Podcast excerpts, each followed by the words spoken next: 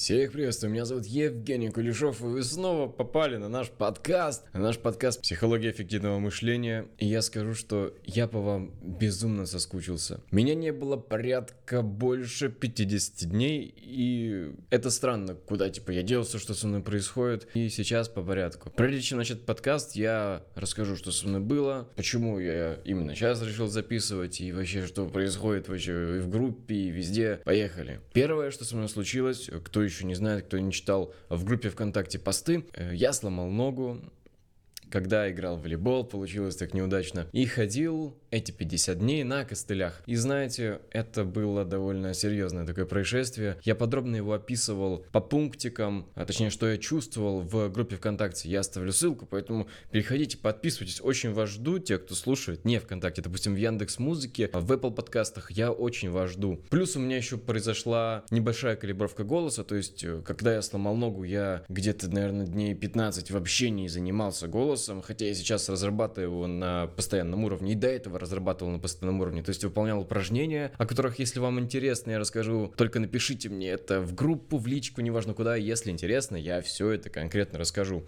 И когда я сломал ногу, у меня началась полнейшая прокрастинация абсолютно в каждом аспекте моей деятельности. То есть я лежал на кровати, и мне не хотелось абсолютно ничего. То есть, если раньше где-то бегал, там учеба, занятия, экзамены, пары, куда-то еще сходить вечером, то сейчас, точнее тогда, когда сломал ногу, мне это абсолютно не хотелось, хотя время было абсолютно на все. Я даже не знаю, как это писать, кроме как очень эмоционально это по мне ударило, потому что до этого я никогда ничего в своей жизни не ломал и не знаю, что такое ни гипс, ни костыли тем более. Однако сейчас я к вам вернулся, и я так безумно рад, вы просто не представляете. Я понял, что я очень заряжен в плане мотивации. После того, как я вышел из этого периода, у меня весь мир просто вот перевернулся. Не знаю, как другими словами сказать. Я по-другому начал смотреть на вещи, и об этом я расскажу чуть дальше, когда мы подберемся к основной теме нашего подкаста. Также я вам говорю, что сейчас мы будем двигаться только вперед. Я это понял на протяжении этих а, недолгих дней после того, как мне сняли гипс. Поэтому движение только вперед. Итак, о чем же я хотел сегодня с вами поговорить. Тема подкаста — это субъективное время. И сейчас я расскажу подробнее, что это такое. Есть время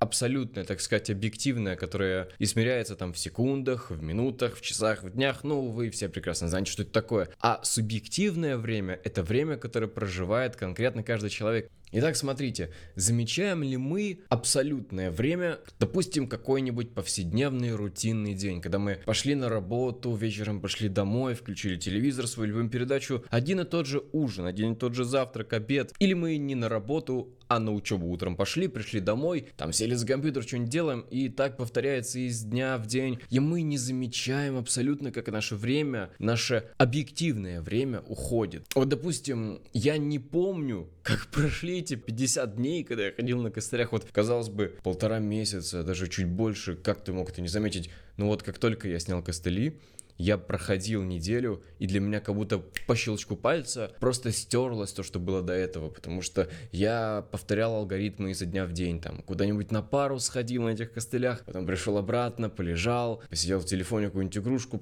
залипал, и все, как бы, день прошел, конец. А на другой чаше весов у нас идут новые впечатления. Как удлинить наш промежуток субъективного воспринимаемого времени. Вспомните, как проходило ваше детство. Раньше мы радовались каждой вещи, даже найденный на улице жучок какой-нибудь проползающий открывал новый абсолютно для нас мир. Мы видим его впервые, мы не понимаем, что это такое, мы хотим потрогать, подойти, там, рассмотреть, проследить, и мы запоминаем эти моменты, потому что мы видим их впервые, мы проживаем их и наслаждаемся этим мгновением. А теперь вспомните, долго ли шло время ваше в детстве? Субъективное.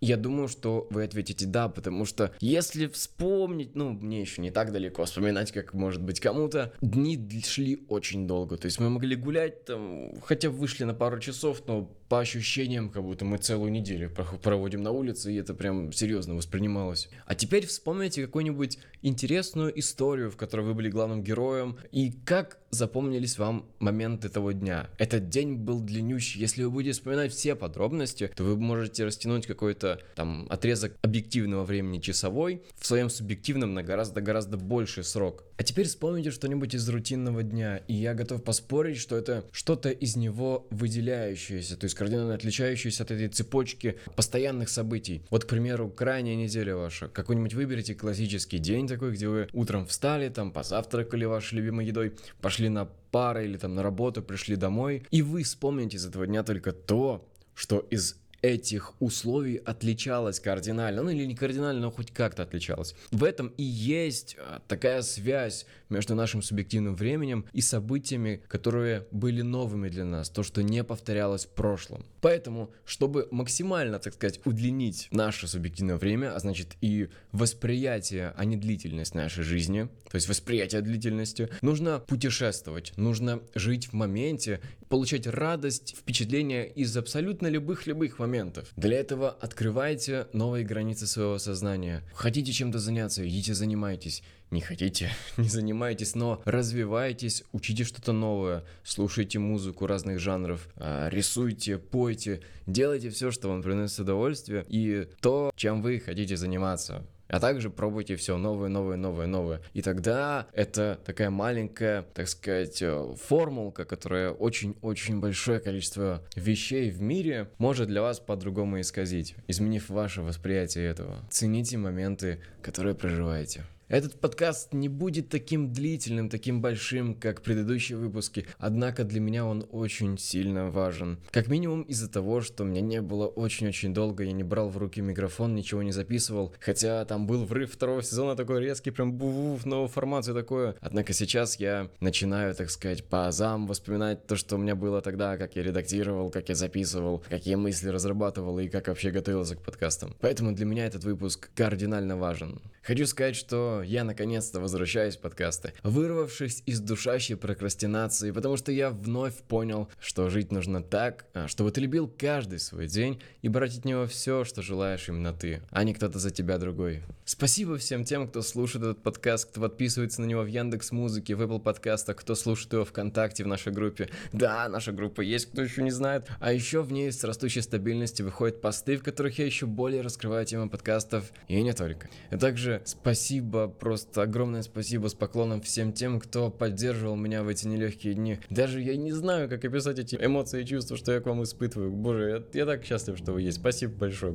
А на этом выпуск подходит к концу. Я очень рад, еще раз повторюсь, что вернулся. И услышимся в следующих выпусках.